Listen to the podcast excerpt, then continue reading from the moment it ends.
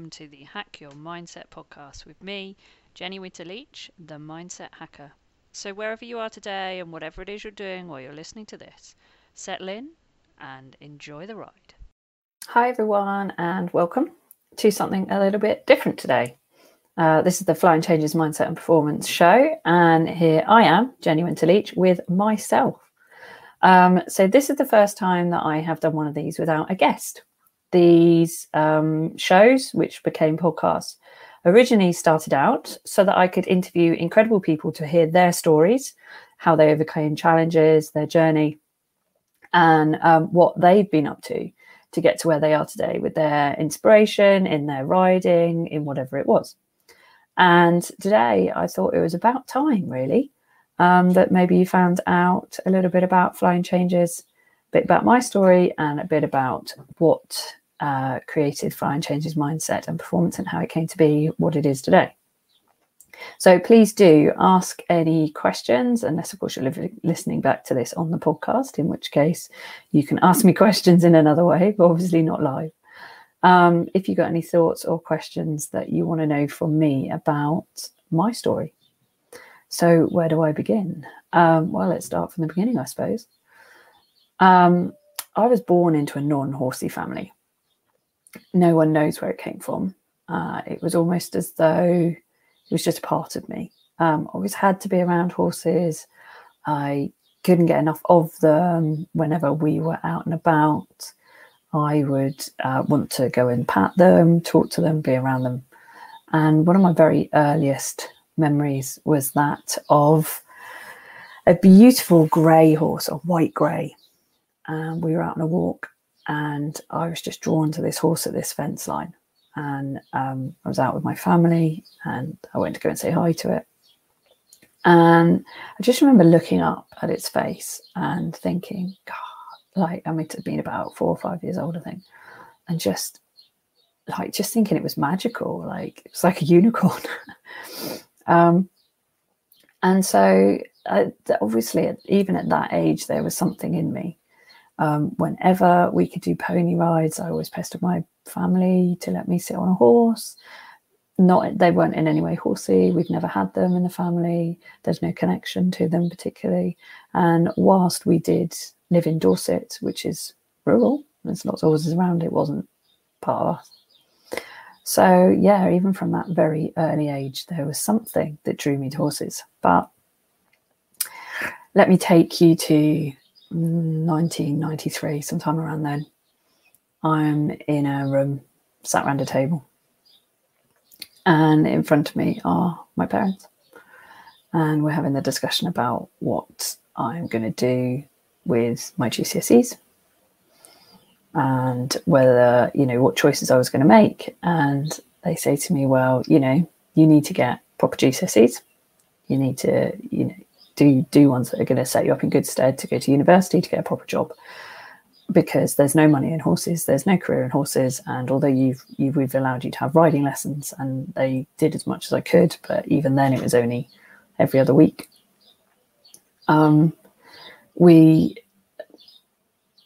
we it wasn't something i never had my own horse it wasn't something we could do and it wasn't something that was seen as a career um, or a viable option. Um, at the time, my family thought that the only way doing anything with horses was to, you know, muck out, run a yard, um, because it's not an industry we're aware of. It wasn't anything they knew that there was any way of creating a career.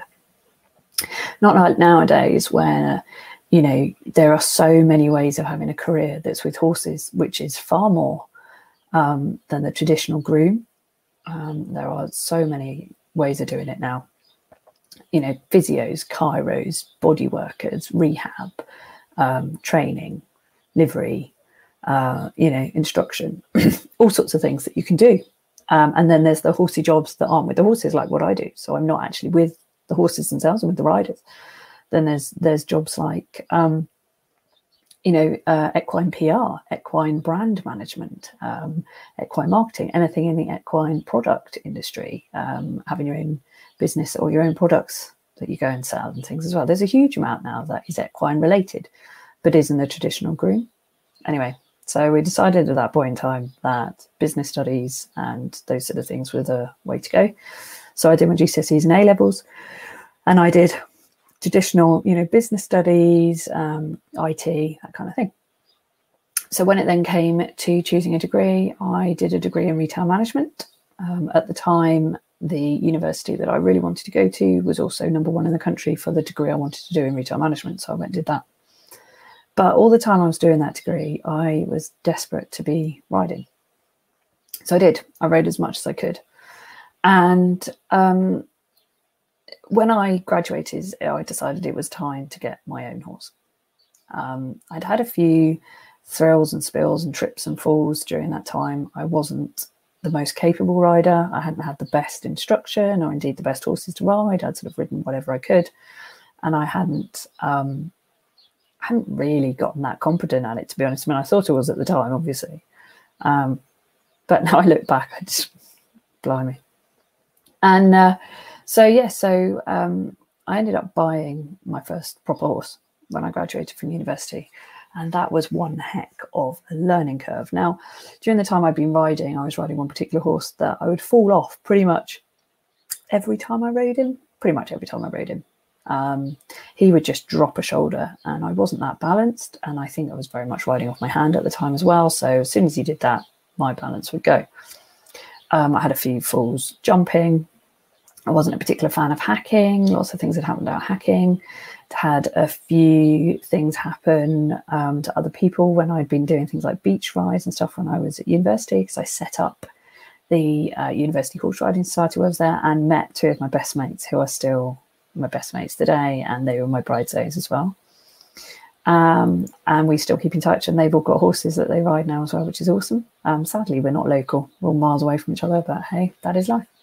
So, yeah, so um, kind of had had I didn't have much confidence actually as a rider myself. Um, too many things had happened. I considered myself a nervous rider. I didn't consider myself very confident. I was actually really badly bullied when I was um, at yards when I was younger. So when I was about 10 years old, my parents would take me to a local riding school to help out on a Sunday. Um, I remember that they wouldn't take me like first early thing because it was Sunday and they wanted to learn, which is perfectly understandable. Um, and it was about half an hour away as well. So it was a bit of a trek for them. And yeah, I was really bullied because I was the only one who wasn't, I didn't have my own pony. I hadn't grown up around horses. I didn't really know that much. I was trying to learn. Um, they weren't very supportive. I mean, I was young as well, which didn't really help. I started riding it properly at like seven. When I say properly, like having lessons at seven. So I'd really not done that much. Um, by the time I was 10, I was trying to help out. And unfortunately, that's when I had that time when um, I was so badly bullied on that yard when I was very young. And um, because of that, it really, really knocked my confidence um, as a horse rider. I mean, obviously, I didn't think of myself as a horse rider then. I thought of myself as someone who rides horses. They're the difference. And um, so it was you know it was i gave up at that point. At 10 years old i just i got up one day and i said to my parents i'll never go back to that yard. They're horrible. They bully me. Um, they weren't very nice. Unfortunately the yard manager who probably was actually only about 19 herself now i look back but at the time was like an adult to me. Well adult is 19 obviously but she she wasn't very supportive of me either. Um, we had a star system so you used to write down what you'd done that day. And if you'd done enough, they give you a star. And I think it was something like four stars would give you a lesson. And I remember I would write things on the chart and they'd get rubbed off or they would get changed. Um, and I'd only ever get sort of half a star or something. And I think part of it was because I didn't get there until maybe 10 in the morning and probably a lot of the stuff was done then. But there wasn't anything I could do about that. It was too far away for me to be able to get there on my own steam. And I was only 10 years old as well. it would have probably taken me about an hour to cycle there on my bike. So I just remember all these little things that were just chip, chip, chipping away at my confidence, which meant that I was never really a particularly confident rider. I was never a particularly skilled rider either. And that followed itself through to the horses that I was riding. And when I got my first one when I left university, because I suddenly had a job and I thought I had money, so I bought a horse, it really started to show actually And um, it was then that I realized that, you know, confidence is such a fragile thing sometimes. Um, it really depends on who you've got around you. It depends on, you know, your horse. It depends on a lot of things. And that very much was when I started to become very aware of the effect of confidence on performance. Um, and obviously, when I'm talking performance, I mean, I was doing sort of very bad unaffiliated prelim dressage, a bit of shocking jumping. And when I say bad and shocking, I don't mean because of the level, I mean because of the way I was doing that. I was kind of 50%ing, um, getting around a clear round just because I could steer, you know, that kind of thing. My horse was sweet, bless him, he was a lovely boy, but um, it's I don't think it was skill particularly, it was getting me anywhere. Um, and I was trying to have lessons and improve and, and you know, wanted to do things. And I, I found riding clubs and I wanted to be on teams and I was just doing as much as I possibly could but at the same time, I was also developing a career in, um, at that point, project management. I was a graduate project manager for a very, very large global telecoms company. They were in 185 countries, 130,000 employees. And at that point, I was a project manager managing massive multi million pound um, projects and, and things to do with um, upgrading the networks. In fact, funnily enough, I ran part of the 4G trials. I mean, we're on 5G now, 4G trials for one of the major networks in the world. Um, and I was what, 24, 25, something like that. So I was doing really well in my career. Um, and I loved it. But um, I had to retire that horse and I got another mare and she was a school mistress. And by goodness, did she teach me how not to ride. She told me when it was wrong, not in a nasty way, she never did anything horrid, but she really um, started to teach me how to ride from my seat and my leg and not from my hand. And it was very much that that got me into biomechanics as well. So I came across something called Ride with Your Mind from Mary Wanless. I found an instructor who I loved, and I went off and took her with me and did a lot of training in that as well to understand the biomechanics of riding. And that really helped me as well understand the linkage between confidence and feeling competent and understanding how something works and understanding your body and the mind body link. That was huge. To know that actually, if your body, if you ask it to do something and it can do it, you feel far more confident than if you don't, or if you don't have the tools or the the skill set or the competence. And that that was a huge lesson, huge lesson in confidence and competence coming together. So yes, so that was that was Della, my gorgeous mare, who I really sadly lost.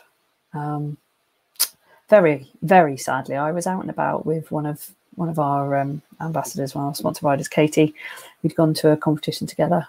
Um, I'd gone, I'd been dropped off at her yard. We'd gone together in her lorry with her gorgeous young horse at the time, who's not so young now, but she was. And um, as she was warming up, I got a phone call to say that my horse had been kicked in the field and um, yeah, that was difficult because I couldn't go anywhere. I couldn't do anything. And I thought she just had a kick and it wasn't that bad. But I got a phone call about 10 minutes later to say, not sure you realize how bad this is.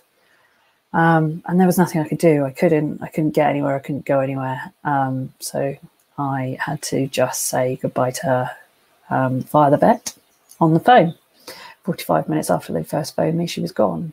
And uh, I had managed to get my husband to come and pick me up to get me to the yard, but I knew I wouldn't be there before she'd gone. So I got to go and say goodbye to her in her field as a body, really. That was tough. That really was a huge um, example for me, I suppose, of, uh, you know, understanding grief, um, understanding letting horses go, understanding the process that we all have to go through, the turmoil, um, processing emotion, trauma. Um, you know, that for me was a, a, huge part of my life that was was very difficult to undergo, obviously, but it was also an incredible learning when it comes to emotion um, and understanding why we need to have it, why we need to process it, again, why we need the right people around us and the right support. Of course, when I lost Della, I was already doing flying changes coaching. So I haven't, I haven't even told you how this even started. Um, but that horse, she was incredible. She um, she got me doing some low level eventing. She got me showing affiliated. She got me out and about doing things. She got me hacking again. I'd really lost my confidence hacking. I was terrified because every time I used to hack with one particular person, she would point out all the things that could go wrong. She was very well meaning. Um, she thought she understood confidence and she thought she understood that the best way to make someone confident is to tell them all the stuff that could go wrong and say, but it's okay, don't worry, it's not going to. And I laugh now because I know that that's actually the very worst thing that you can do. Um, so, yeah, so let's rewind then to how Flying Changes started up. And um, so, yeah, I was doing this corporate job. I was high flying through everything. I was looking after, um, I ended up in a global role. So I was looking after 185 countries um, in something called talent management which is a function of HR, which is all about finding the good people in the company and developing them up into leadership positions faster than they probably would have, and trying to retain your people, trying to keep your good people. So I was having an incredible education into development of people, um, performance, uh, you know, the types of people you needed. Um, but unfortunately, it just wasn't what I really wanted because it wasn't actually so much about that element for me. It was much more about PowerPoints and spreadsheets as often these roles end up being.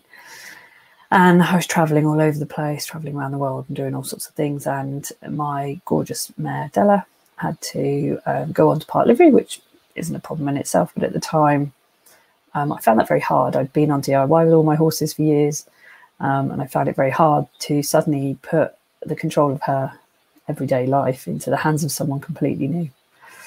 Um, and what I would do is, um, you know, at the weekends I'd be booked in to go competing, and I would, well, my scores were actually getting worse and worse and worse. And um, I certainly didn't expect that. I wasn't really able to put the practice in during the week that I wanted to because most of the time I'd turn up at the yard stressed and, and fed up after a day of doing what I didn't really love. Um, it was quite a stressful job. There was um, a lot of things that I was doing to do with performance management, rolling out big changes, massive change management projects that were really hard um, from a psychological perspective for people. I was at the time learning how to how to coach, um, qualified in NLP at the time as a practitioner, which is the very first level you can get qualified in, which really is the basics, but you know still helpful. And I was also um, training in something called equine assisted coaching. And what that is, is understanding the link between horse and human and using the horse as a bit of a mirror and a metaphor for the human that you're coaching to help them understand what might be going on. And it's, it's just incredible work, really is unbelievable work. And I was training to do that. And one day I was running a weekend course. Um, so, you know, I was, I was high flying on the go during the week and then at the weekends, I was either training in this or running courses in it, um, uh, you know, running confidence courses for horse riders because that's what I love doing, um, or going out competing. So there wasn't really any downtime. And I have to say, my body was really starting to give up on me. Um, we talk about burnout. I didn't realize I was, I had no idea. Um, I just thought that, you know, that's just what life was like. The fact that it was really hard to get up some mornings, like really hard to get up, like physically difficult. Um, I was always ill. I knew I had food intolerances and things, but I wasn't looking after my body properly. Of course, there was no time to go to like the gym. Well, there was actually. I think I was actually managing to fit in the gym as well. Um, but of course, that was making me more tired and more physically, you know, incapable of doing things. So, yeah, I didn't realize that I was burning out, and I had I'd never heard of. Well, I had heard of ME, uh, apparently was diagnosed with it at 18 and went, I'm not having that, thanks very much, um, and chronic fatigue and things like that. So when one weekend I'd run the weekend and I was stood in this classroom, it was one of these mobile classrooms, um, you know, container type things on a yard. And I was just clearing up from the end of that session. And the people were over the moon. They had had the best time. They were feeling super confident they had really changed their mindsets in one weekend. They were just loving it. They'd just gone. And one lady was left behind, Elaine. And I started to cry, as quite often I did. And um, she said, Oh, you know, you're all right. What's going on? She'd been on the course that weekend, but she was also training in what we did and um, knew a bit behind it. Um, and she'd been a participant to help us with sort of numbers and things. And I said, "Oh, I've got to get back on a plane again at half four in the morning tomorrow, and got to fly out to Sweden again, and I just don't want to do it. I really, really don't want to do it anymore. I want to do this. I want to work with people. I want to work with horses. I've got a real passion for it. I can clearly do it. You know, I've plowed a lot of time and energy and effort and learning into this. Um, but I can't give up that job and cannot give up my corporate job. There is no way I can afford to keep my horse if I do that. I can't afford the mortgage and things if we do that. I can't, I just can't afford to do it. And uh, of course, at that point in time, I was buying things because I could. I didn't realize that I was trying to fill a void with having the stuff. Um, it literally was all the gear and no idea. And uh, yeah, so she said to me, Right, well, you know, how long do you need before you can get out of your job? Now, I'd known Elaine a little while. I said, I need two years. I need two years to get the money behind me to be able to do this. She turned around to me and she said, Jenny, in two years' time, you'll be bedbound. If you wait another two years, you'll be bedbound. And I tell you this because I've had ME. I ended up bedbound. I nearly lost my house. I nearly lost my family. I lost everything because I couldn't physically do anything. I see you're headed down that route. From the things that you've said, I know you are. And she also said to me, Do you know how long you've been saying this for? I said, No. How long have I been saying I'll leave my job? She said, Two years. You've been saying you'll leave it for two years. We're now two years down the line and you still want two years. It's never going to happen. You're, you, it's never going to happen. And that was like an absolute smack in the chops for this woman who actually was a specialist in recovery from chronic fatigue, ME, fibromyalgia, and adrenal related conditions. She had burnt out herself. She had nearly lost everything. She, whilst she was bedbound, basically, um, and unable to do anything, the doctors couldn't help. They didn't know what to do. She tried everything. She had managed to work out a way of recovering. And in having worked out that way herself, she started to then teach others and find a create a system and create what we now know as the chrysalis effect program. And she had created the program. She'd proven it worked with other people. She had then trained up practitioners. They are then helping other people. And she created this whole empire around it about helping people recover from chronic fatigue and burnout. So she said, I know this stuff. I'm not talking nonsense. This is what's going to happen. Unless you make a change now. And you know the biggest change you need to make is that you need to leave the toxic job that is not in line with who you are and what you are um, and get out. Otherwise, I'm telling you, that's what's going to happen. And do you know what? That that moment, that moment when someone put it to me as it is and said, Here's your choice. And it wasn't just a random person saying this. She knew. She knew exactly what she was talking about. And that's what she said it to me. And, and the thing with burnout is that most people have no idea it's happening. So if you're always tired, or um, you're always feeling run down, or you've never got the energy to do what you need to do, or you're not sleeping, or um, you're probably eating, but you're probably not eating the stuff that you know is good for you and that fuels you, um, or you've got muscle ache all the time and things like this. Um, no matter how much you sleep, it makes no difference. Because I could sleep, I've always been able to sleep, no problem. Could sleep, but I could have ten hours and I wouldn't feel rested.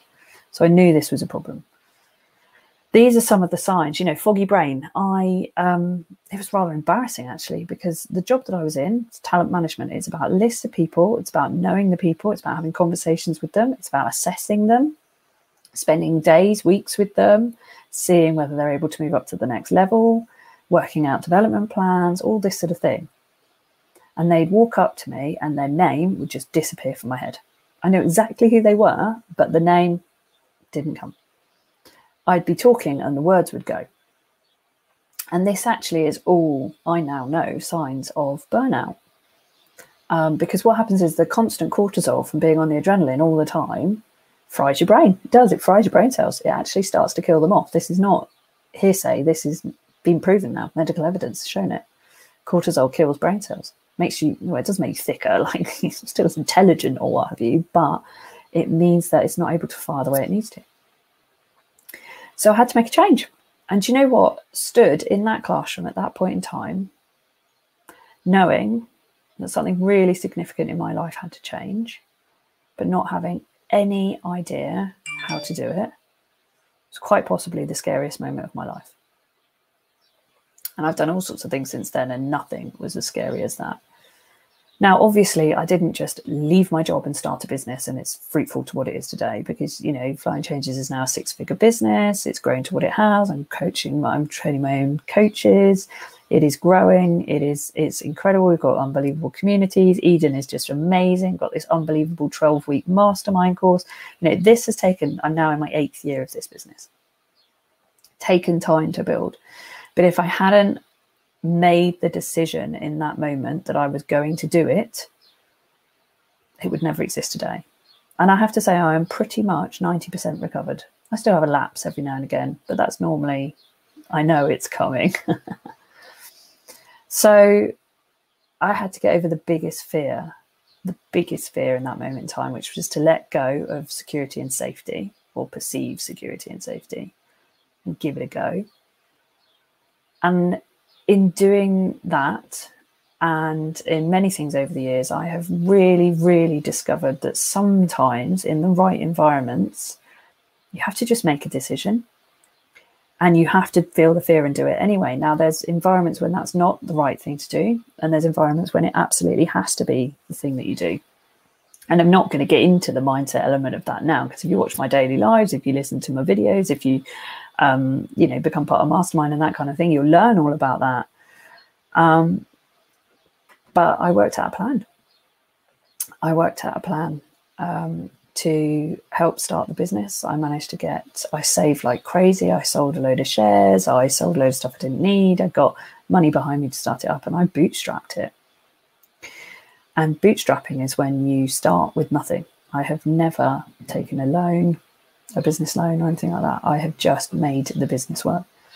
Now, okay, that means it's taken time, taken a lot of time. And there have definitely been some moments where it's do or die again.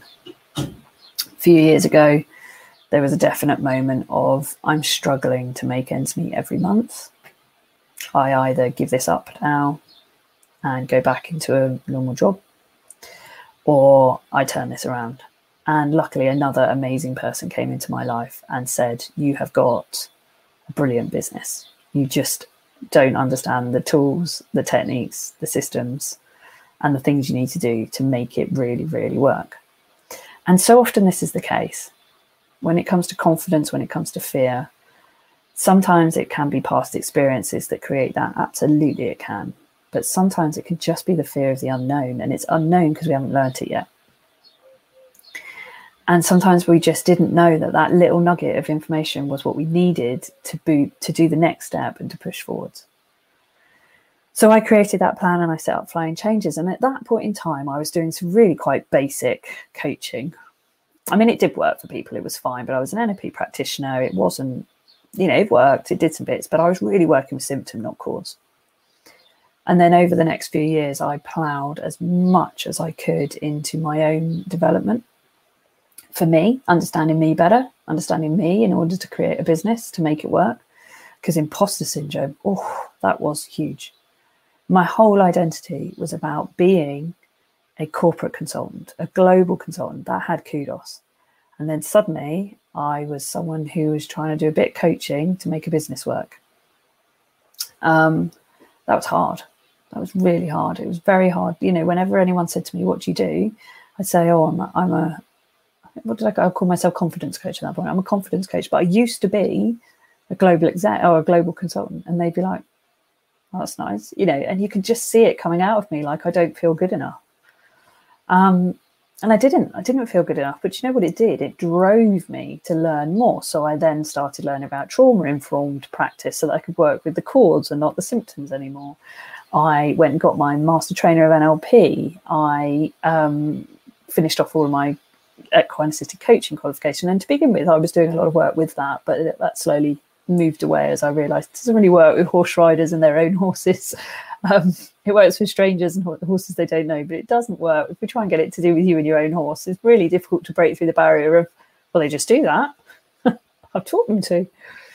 Um, and yeah, and I spent years investing, or I don't know how much money, scary, probably six figures to be honest, into my own development and the development of the business. And and just worked and stepped and kept thinking what next? What next? What next? To develop it through. And learn just huge amounts from my clients um, huge amounts from other people. Obviously went on other people's courses learned other things you know. And at first i really had this this mindset of my own very fixed mindset. So i had to learn how to change that of well if i don't know it's not good enough um, or if they tell me something that i already know then i don't know enough I should know more. I should be the world leading expert in this.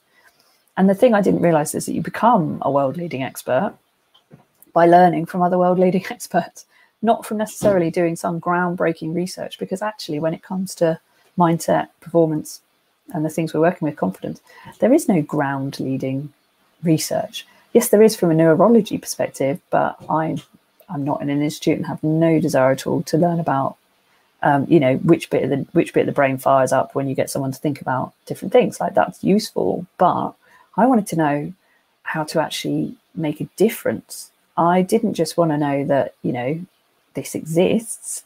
I wanted to know well so so then what? What do you do with it? And that's meant that my practice has always been future focused solution focused practice which means that um, knowing how fear is formed is useful but knowing what to do about it is more useful. Um, knowing that someone's got a fixed mindset is good, but knowing how to change that mindset is the most important part. And I've certainly found over the years that there are a lot of people that know why something happens, but they don't know what to do about it or change it. And I was very much the same with mindset. I knew that there were some people with great mindset, great confidence, but I didn't know how they became that way or how to get someone from fear to confidence. And that's what I've learned over the years massively. So now I can go in and, you know, I can say, well, that's what's going on and that's what we need to change. And it works. But that wasn't just something that I read in a book.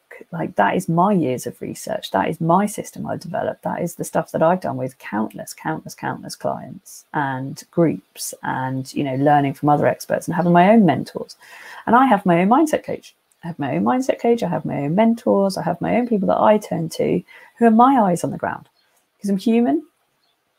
And um, you know one of the i have i literally have a business coach i have a mindset coach for myself um, I have uh, incredible mentors that I go to when I'm stuck with any particular things, and they give me the shortcuts.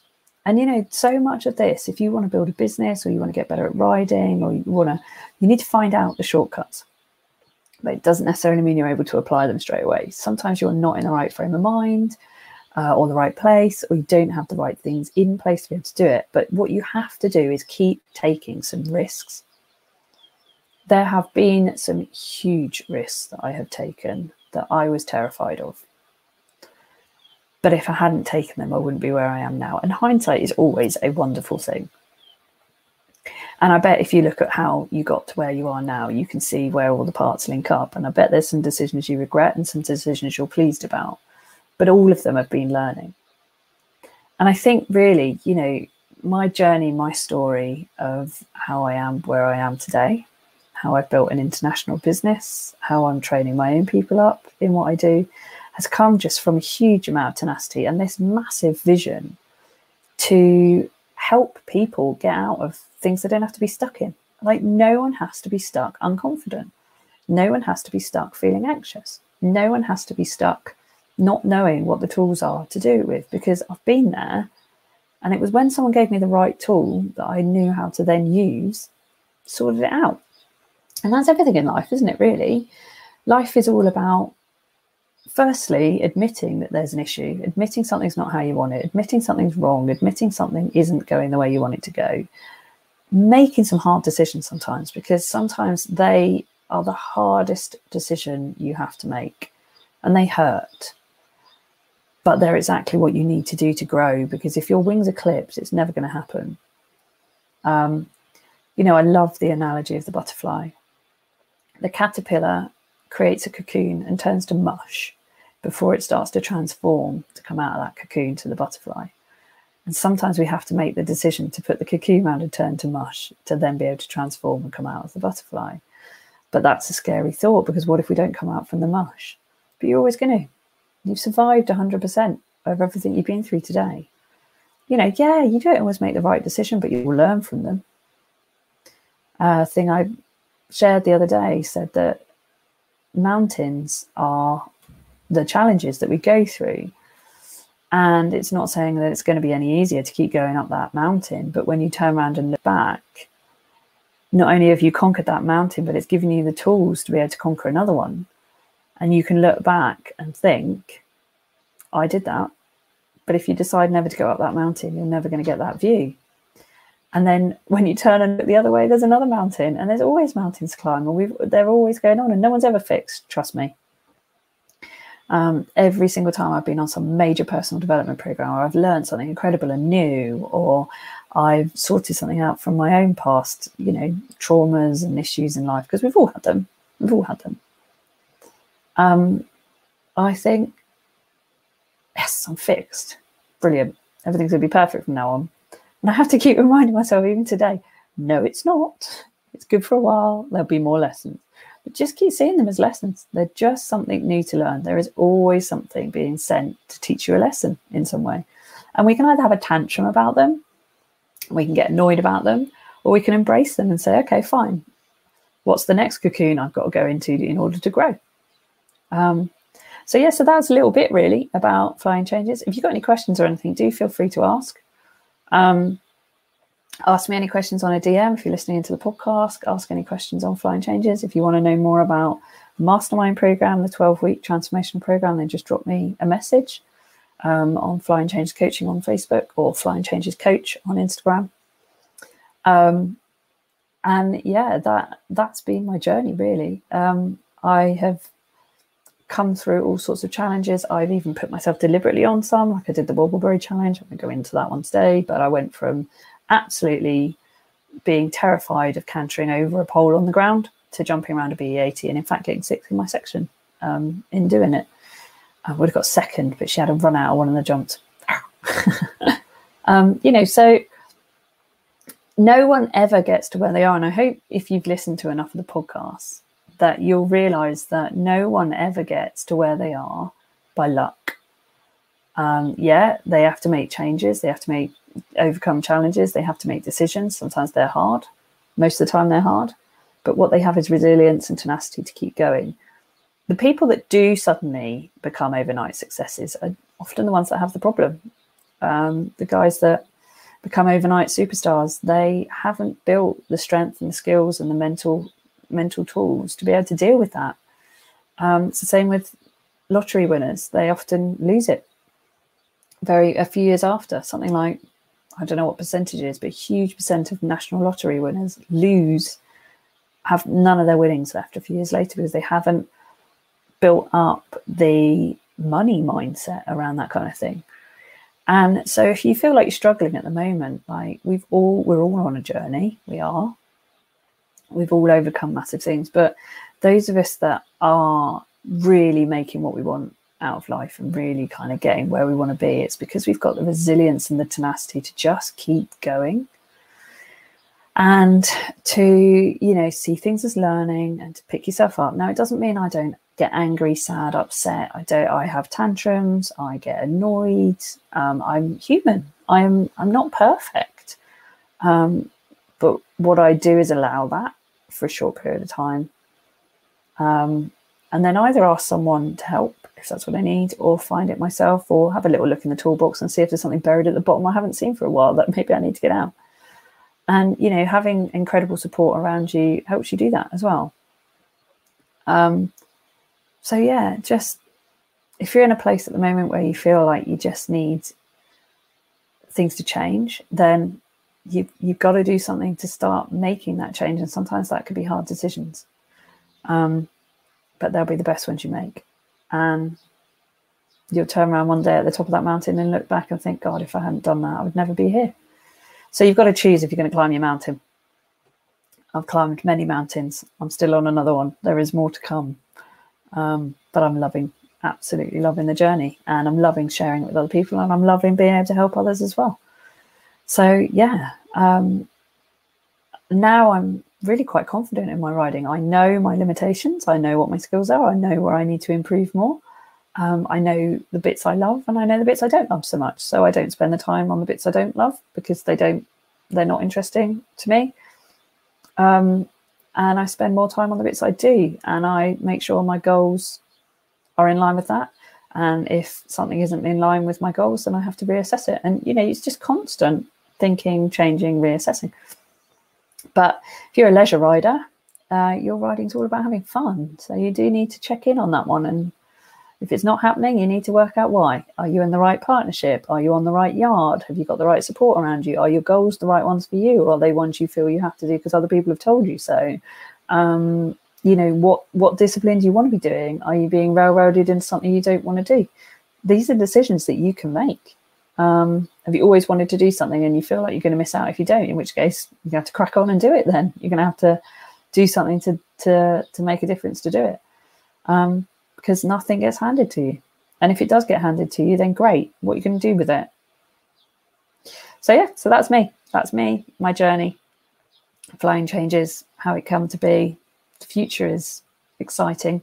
Got new projects on the go with new people, new business ventures as well, which is cool.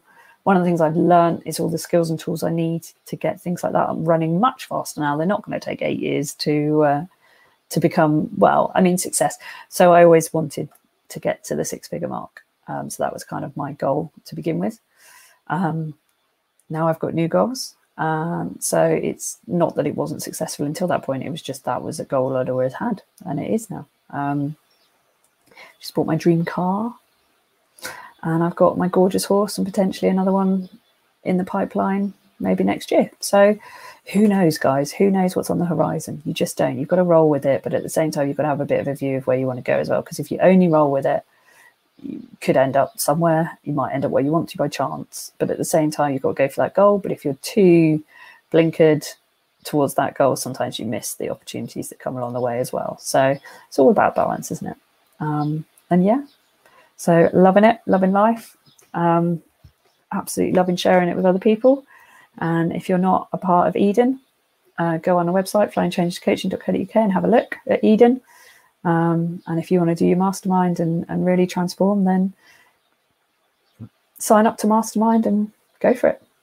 Um, that probably be one of the best decisions you've made um, because it's one of those decisions where you've got to invest to make a change, to learn what you need, to move on up. So that is a bit of a we accelerate you up the mountain type of um, type of thing, which every now and again someone gives you the right bit of rope and pulls you up a bit further. Um, otherwise, you're going to be trudging up. You make it on your own steam, but it'll take longer. So every now and again, grab the rope that's dangled and grab a hold and trust that that rope's going to take you somewhere.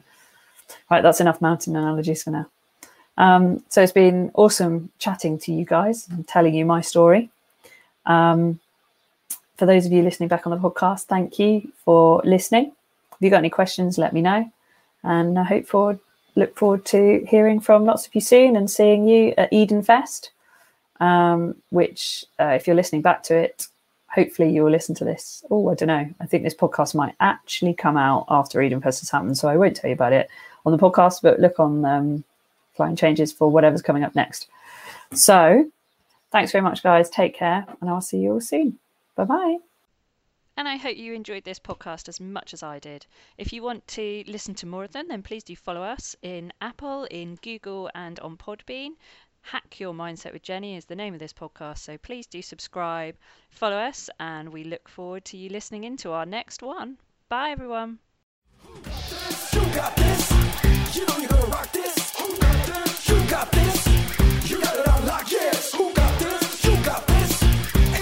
stop this